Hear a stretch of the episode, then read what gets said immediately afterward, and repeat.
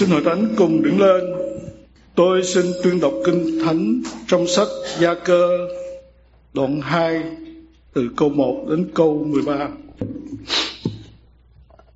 Hỏi anh em, anh em đã tin đến Đức Chúa Giêsu Christ là Chúa vinh hiển chúng ta, thì chớ có tay vị người nào giả sử có người đeo nhẫn vàng, mặc áo đẹp vào nơi hội anh em lại có người nghèo quần áo rách rưới cũng vào nữa. Nếu anh em ngó kẻ mặc áo đẹp mà nói rằng, mời ngồi đây là chỗ tử tế, lại nói với người nghèo rằng, hãy đứng đó hoặc ngồi dưới bảy chân ta. Thế có phải anh em tự mình phân biệt ra và lấy ý xấu mà xét đoán không? Hỡi anh em rất yêu dấu, hãy nghe này. Đức chúa trời há chẳng lựa kẻ nghèo theo đời này đặng làm cho trở nên giàu trong đức tin và được kế tự nước Ngài đã hứa cho kẻ kính mến Ngài hay sao? Mà anh em lại khinh dễ kẻ nghèo, há chẳng phải kẻ giàu đã hài hét anh em, kéo anh em đến trước tòa án sao? Há chẳng phải họ phạm thượng đến danh tốt, đã lấy đặt cho anh em sao? Thật vậy, nếu anh em vâng giữ cho trọn vẹn luật pháp tôn trọng, theo như Kinh Thánh rằng, hãy người hãy yêu người lân cận như mình, thì anh em ăn ở tốt lắm. Nhưng nếu anh em tây vị người ta, thì phạm tội. Luật pháp bèn định tội anh em như kẻ phạm pháp. Vì người nào giữ trọn luật pháp mà phạm một điều răn thì cũng đáng tội như đã phạm hết thảy. Vả đấng đã phán rằng, chớ phạm tội tà dâm. Cũng có phán rằng, chớ giết người.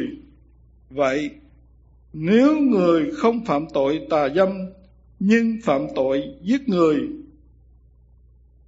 thì người là kẻ phạm pháp. Hãy nói và làm dường như phải chịu luật pháp tự do đoán xét mình sự đoán xét không thương xót, kẻ chẳng làm sự thương xót, nhưng sự thương xót, thắng sự đoán xét amen xin mời thánh ngồi Tôi xin trân trọng kính chào toàn thể quý bà, chị em nhà một sư. Cảm tạ Chúa và Thánh cho tôi có được cơ hội để học hỏi và rao giảng lời Chúa buổi sáng hôm nay. Chúng ta đã và đang tiếp tục học trong sách ờ, Gia Cơ với các chủ đề là đức tin được bày tỏ qua nhiều cách sống của một cơ đốc nhân. Và trái lại nếu mà đức tin chúng ta không được bày tỏ điều gì thì trong cuối của đoạn hai này có nói rằng nếu đức tin đức, đức tin không sa, không sanh ra việc làm thì thì nó tự chết đi. Đó là điều mà chánh yếu chúng ta học buổi sáng hôm nay. Trong vô gốc của sáng hôm nay có ba tiểu đề. Chúng ta để trong câu gốc có ba phần riêng biệt, ba tiểu đề riêng. Hỏi anh em, anh em đã tin đến Đức Chúa Jesus Christ là Chúa vinh hiển chúng ta thì chớ có tây vị người nào. Phương đoạn cái Thánh Gia Cơ đoạn 2 câu 1 đến câu 13 với chủ đề đừng thay vị ai sáng nay chúng ta cùng nhau học để biết ý Chúa dạy chúng ta về những thế thái nhân tình. Vì tây vị là nói đến sự cách cư xử thái độ nói đến sự à, mình đối xử với nhiều người khác nhau. Chúng ta có dựa trên tiêu chuẩn nào mà để đối đối xử với người này người kia? Có khi nào chúng ta đối xử với người khác bất công hay không? Là sao vậy? Lời chúa đức chúa trời trong sách gia cơ sẽ dạy chúng ta như thế nào? Chúng ta cầu nguyện kính là chúa y quý của chúng con con cầu xin thần linh Chúa Ngài trên môi miệng con để lời Ngài được rao giảng giúp chúng con đi trọn trước mặt Ngài. Cho đến cuối cùng, xin Chúa ở cùng chúng con. Con cảm tạ Chúa và con cầu nguyện trong danh Chúa Jesus Christ. Amen. Phần thứ nhất trong bài học này là tín đồ đấng Christ không tay vị. Trong câu dấu đầu hỏi anh em, anh em đã tin đến Đức Chúa Jesus Christ. Chúng ta học được gì về niềm tin? Thứ nhất là niềm tin lời Chúa nhắc nhở chúng ta là dạy, là Chúa luôn dạy dỗ một tín nhân càng ngày càng thánh hóa trên con đường của đời của mình. Trên con đường theo Chúa mình càng ngày càng thánh hóa. Yeah. Chúa muốn chúng ta luôn luôn trọn vẹn trong niềm tin. Nếu không khéo thì chúng ta chỉ là tin bằng lý trí hoặc tin tạm thời mà thôi. Đây là điểm then chốt của bài học chúng ta ở buổi sáng hôm nay. Chúng ta, Chúa muốn chúng ta phải, một tín nhân phải làm sao để đức tin được cứu rỗi là chúng ta phải được về với Chúa bởi vì từ từng từng chi tiết trong kinh thánh chúng ta phải học qua và chúng ta biết làm sao để chúng ta tránh khỏi mọi điều. Trong kinh thánh có hơn 600 điều chúng ta phải tránh khỏi để chúng ta được về với Chúa.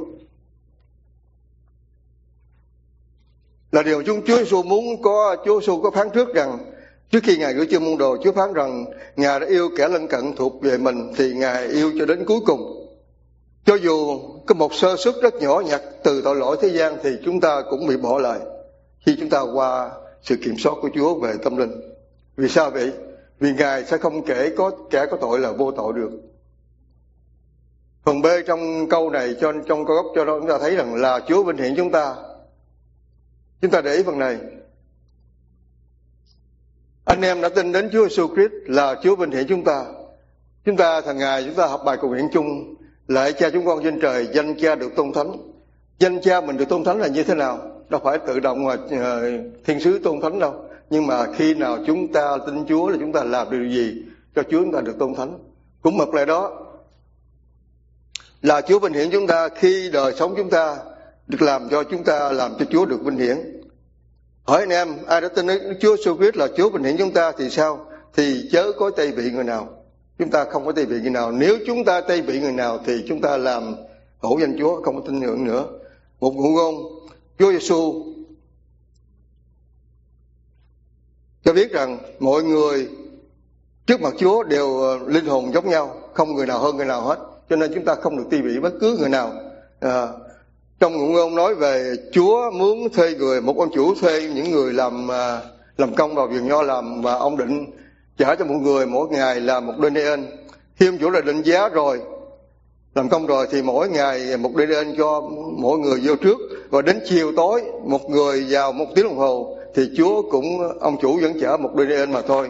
Đức Chúa Giêsu cho biết, cho chúng ta biết là mỗi linh hồn khi được Chúa gọi về có giá trị ngang nhau, không ai hơn ai hết. Người người trước, người sau, người ờ, sang, người hèn người quyền qua chức trọng hay người phó thường dân cũng giống nhau mà thôi. Tất cả đều được Chúa ban cho một giá trị cứu chuộc để vào nước thiên đàng với ngài. Cho nên chúng ta không mượn thương vị bất cứ người nào và nó trái lại nếu ai còn thay vị thì người đó không xứng đáng vào nước Đức Chúa Trời và làm làm hổ danh Chúa nữa. Nhưng là thứ hai là những vấn đề trong cách tây vị. Thứ nhất là thiên vị là nghịch ý Chúa. Thiên vị là nghịch Chúa. Trong câu hai nói rằng giả sử có người đeo nhẫn vàng, mặc áo đẹp vào nơi hội anh em, lại có người nghèo quần áo rách rưới cũng vào nữa nếu anh em ngó người mặc áo đẹp mà nói rằng hãy ngồi đây, mời ngồi đây là chủ tư tế và nói với người nghèo rằng hãy đứng đó và ngồi dưới bệ chân ta. Thế có phải anh em tự mình phân biệt ra và lấy xấu để phân để xét đoán không? Kính thưa quý bà anh chị em, phân biệt giàu nghèo là cái tình trạng từ xưa đến nay không bao giờ thiếu và ngay cả trong hội thánh cũng có nữa là người sống trong trần thế này, chúng ta thường thường dễ dấp phạm mà dễ chấp nhận những đường lối của thế gian. Yeah. thường thường thì người à, người à, giàu được tôn trọng hơn. Một sư gia cơ trong thời tăng ước, ông nói ông nói như thế là phân biệt, là đối xử là thiên vị và tức là đính xấu xa. Ông đưa ra những thí dụ rất cụ thể, người giàu có quần áo bảnh bao thì được nhiều người săn đón và đưa vào chủ tế tế mà ngồi. Còn người người, người nghèo thì à, mặc quần áo rách rưới vì nghèo thiếu thì lại lại bảo họ đứng đó và ngồi chỗ dưới đất. Chúng ta tôi thấy là nếu mà trường hợp này mà xảy ra ngày hôm nay thì cái người nghèo đã trở thành người giàu vô cùng. Vì họ thưa cái là không cách nào mà thường nổi về danh dự của họ. Ngày xưa thì không có chuyện đó nhưng mà bây giờ không thể nào làm điều này được. Vậy tân bốc người giàu phân biệt là đối xử xấu với người nghèo là nghịch lại ý đức ý đức chúa trời là đường lối của của ngài không phải đường lối của chúng ta. Trong Isaiah nói rằng à, Chúa luôn luôn công bình. À, Chúa nói rằng ta là giê va là đứng làm ra sự thương xót chánh trực và công bình trên đất. Vì Chúa ưa thích những sự ấy như vậy sự bất công và sự đường trong đường lối thiên vị là của thế giới tối tăm. Thứ hai về thiên vị là cư xử sai ý Chúa hỡi anh em. Hỡi anh em rất yêu dấu hãy nghe này, Đức Chúa Trời há chẳng lựa người nghèo theo đời này đặng làm cho trở nên giàu có trong đức tin và kể nên kẻ kế tự ngài hứa, đã hứa rồi kính mấy ngày hay sao? Mà anh em đã kinh dễ người nghèo, há chẳng phải kẻ giàu đã hà hiếp anh em, kéo anh em ra trước tòa án sao? Cái câu mà kéo anh em trước tòa án, tại vì ngày xưa những người nghèo ai mượn tiền người giàu mà không trả được là họ kéo ra, chứ không người nghèo là kéo người giàu được hết, bởi vì người nghèo thiếu tiền mới có chuyện đó. Trong bài giảng trên núi, một sách giáo khoa, trong sách giáo khoa rất là quan trọng, chúng ta biết rằng à, đây là một sách giáo khoa thiên liêng cho cả thế gian, cho tất cả các đạo giáo đều áp dụng vào này. Chúng ta thấy trong bài giảng trên núi thì tám, có tám phước lành. Chúa hướng ban cho, thì trong đó có ba phước dành cho người nghèo khó và than khóc và kẻ như mì.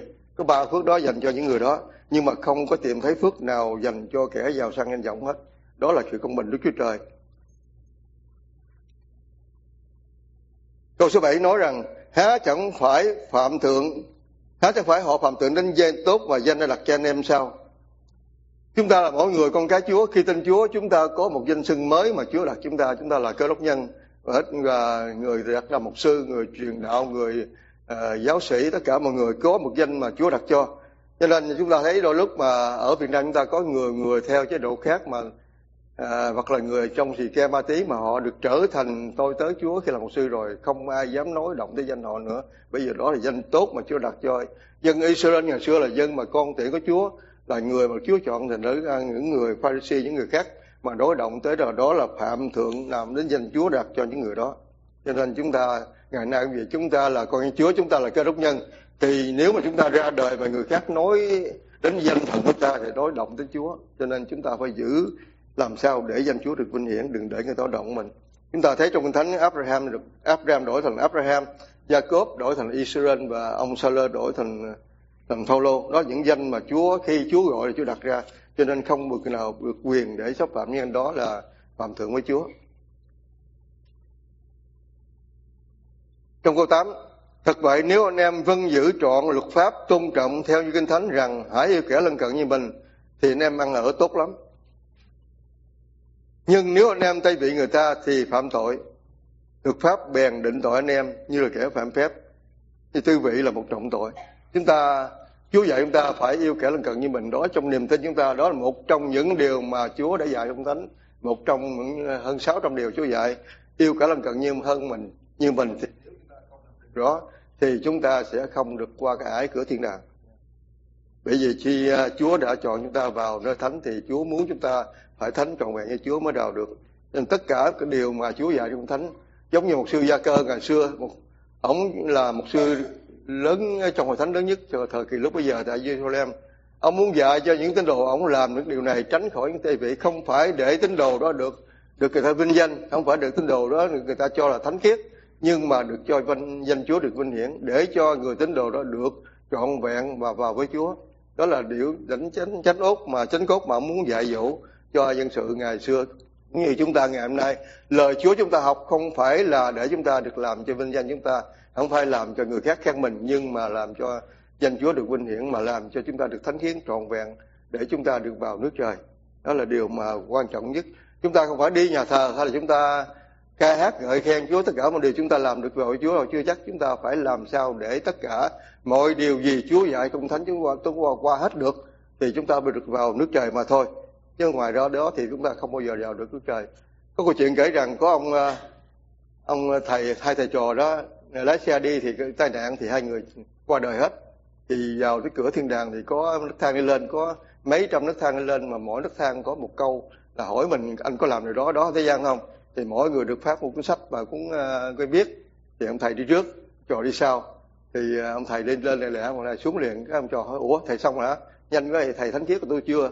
Thầy nói rằng không phải đâu tôi xuống lấy thêm một cuốn sách nữa, vì chưa đủ. Chúng ta thấy rằng cái câu vào với chư thiên đàng rất là khó, chứ không phải là dễ đâu. Chúng ta mỗi người chúng ta phải cẩn thận, để tất cả những lời gì Chúa dạy không phải là để dạy chúng ta được làm tốt đẹp cho người khác nhưng mà để làm sao Chúa Giêsu muốn chúng ta phải qua trọn vẹn những điều mà dạy. Hôm nay cái điều mà đừng thì bị ai là một trong sáu, hơn sáu trăm điều mà Chúa dạy chúng ta phải phải clear cái điều này trước khi chúng ta vào với Chúa mới được vào Chúa, vì Chúa nói là vì ta là thánh, các ngươi phải nên thánh. Thứ ba, tư vị là phạm pháp.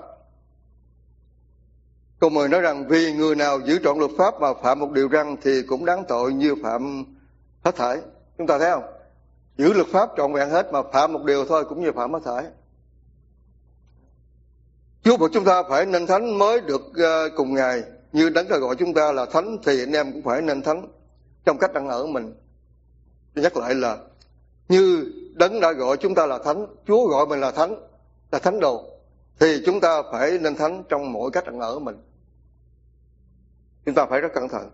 Bây giờ trong thời kỳ cuối cùng này, chúng ta nghe rất nhiều mục sư giảng dạy về làm thế nào được vào nước trời, làm thế nào được qua những điều sáng xét của chúa. Thì nhà chúa đã đến gần rồi, nếu chúng ta không chuẩn bị thì những công trình, những cái những thời gian chúng ta hầu việc Chúa trở nên vô ích nếu chúng ta không giữ trọn được.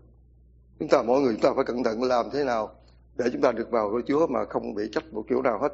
Cho nên dù một người giữ trọn luật pháp Đức Chúa Trời mà bị chấp phạm một điều thì cũng kể như là phạm hết thảy. Tôi thấy rõ ràng câu câu này nói rất quan trọng.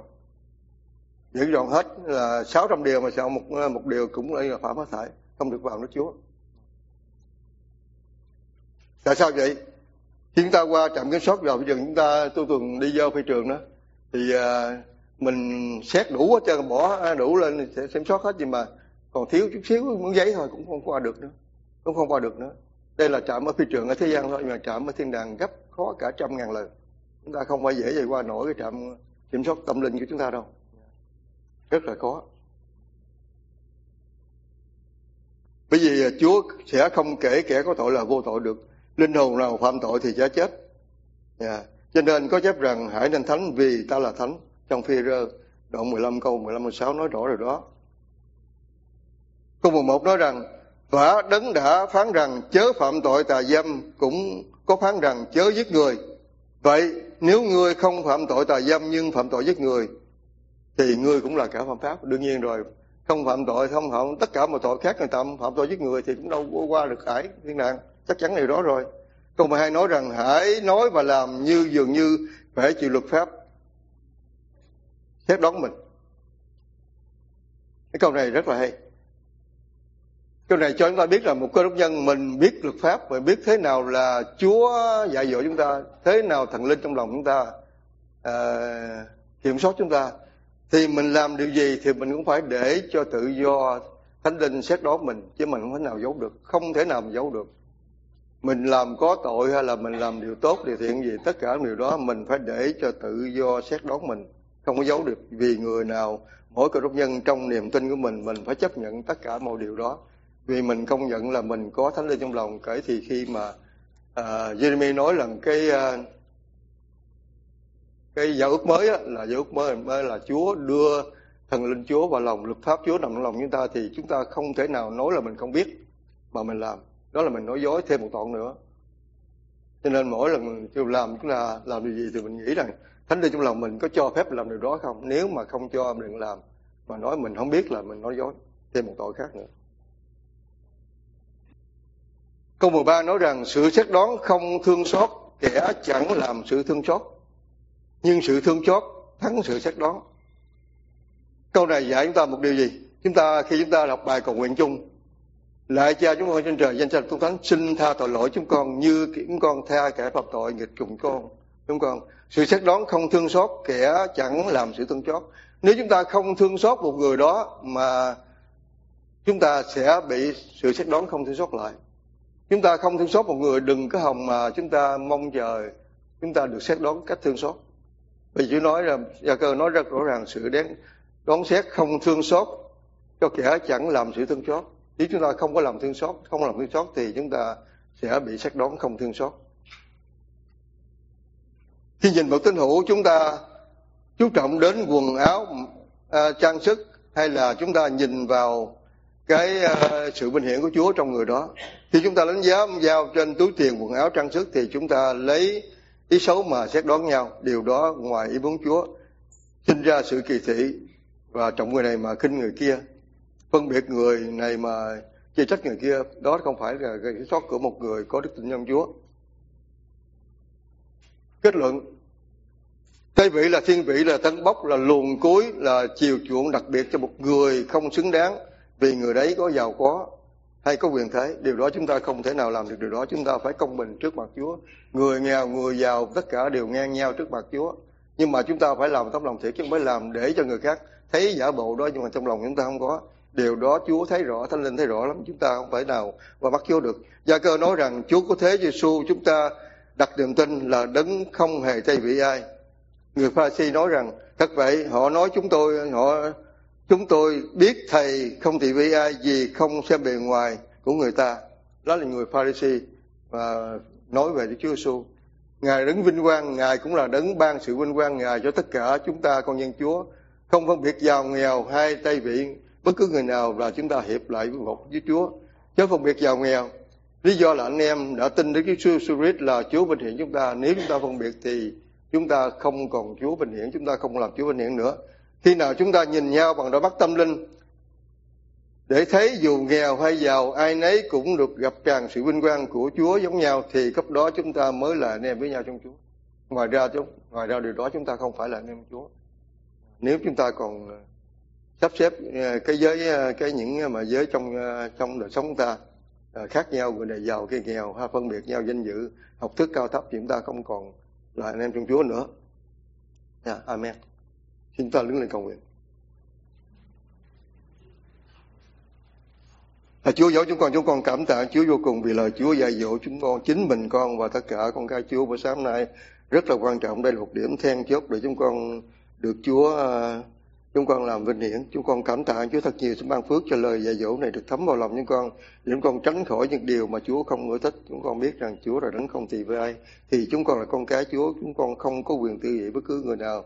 Mà yêu thương tất cả mọi người với nhau để chúng con được Chúa ban phước và chúng con được vào nước thiên đàng với Ngài cách vinh hiển. Con cảm tạ Chúa. Con thành kính và cầu nguyện trong danh Chúa Jesus Christ. Amen.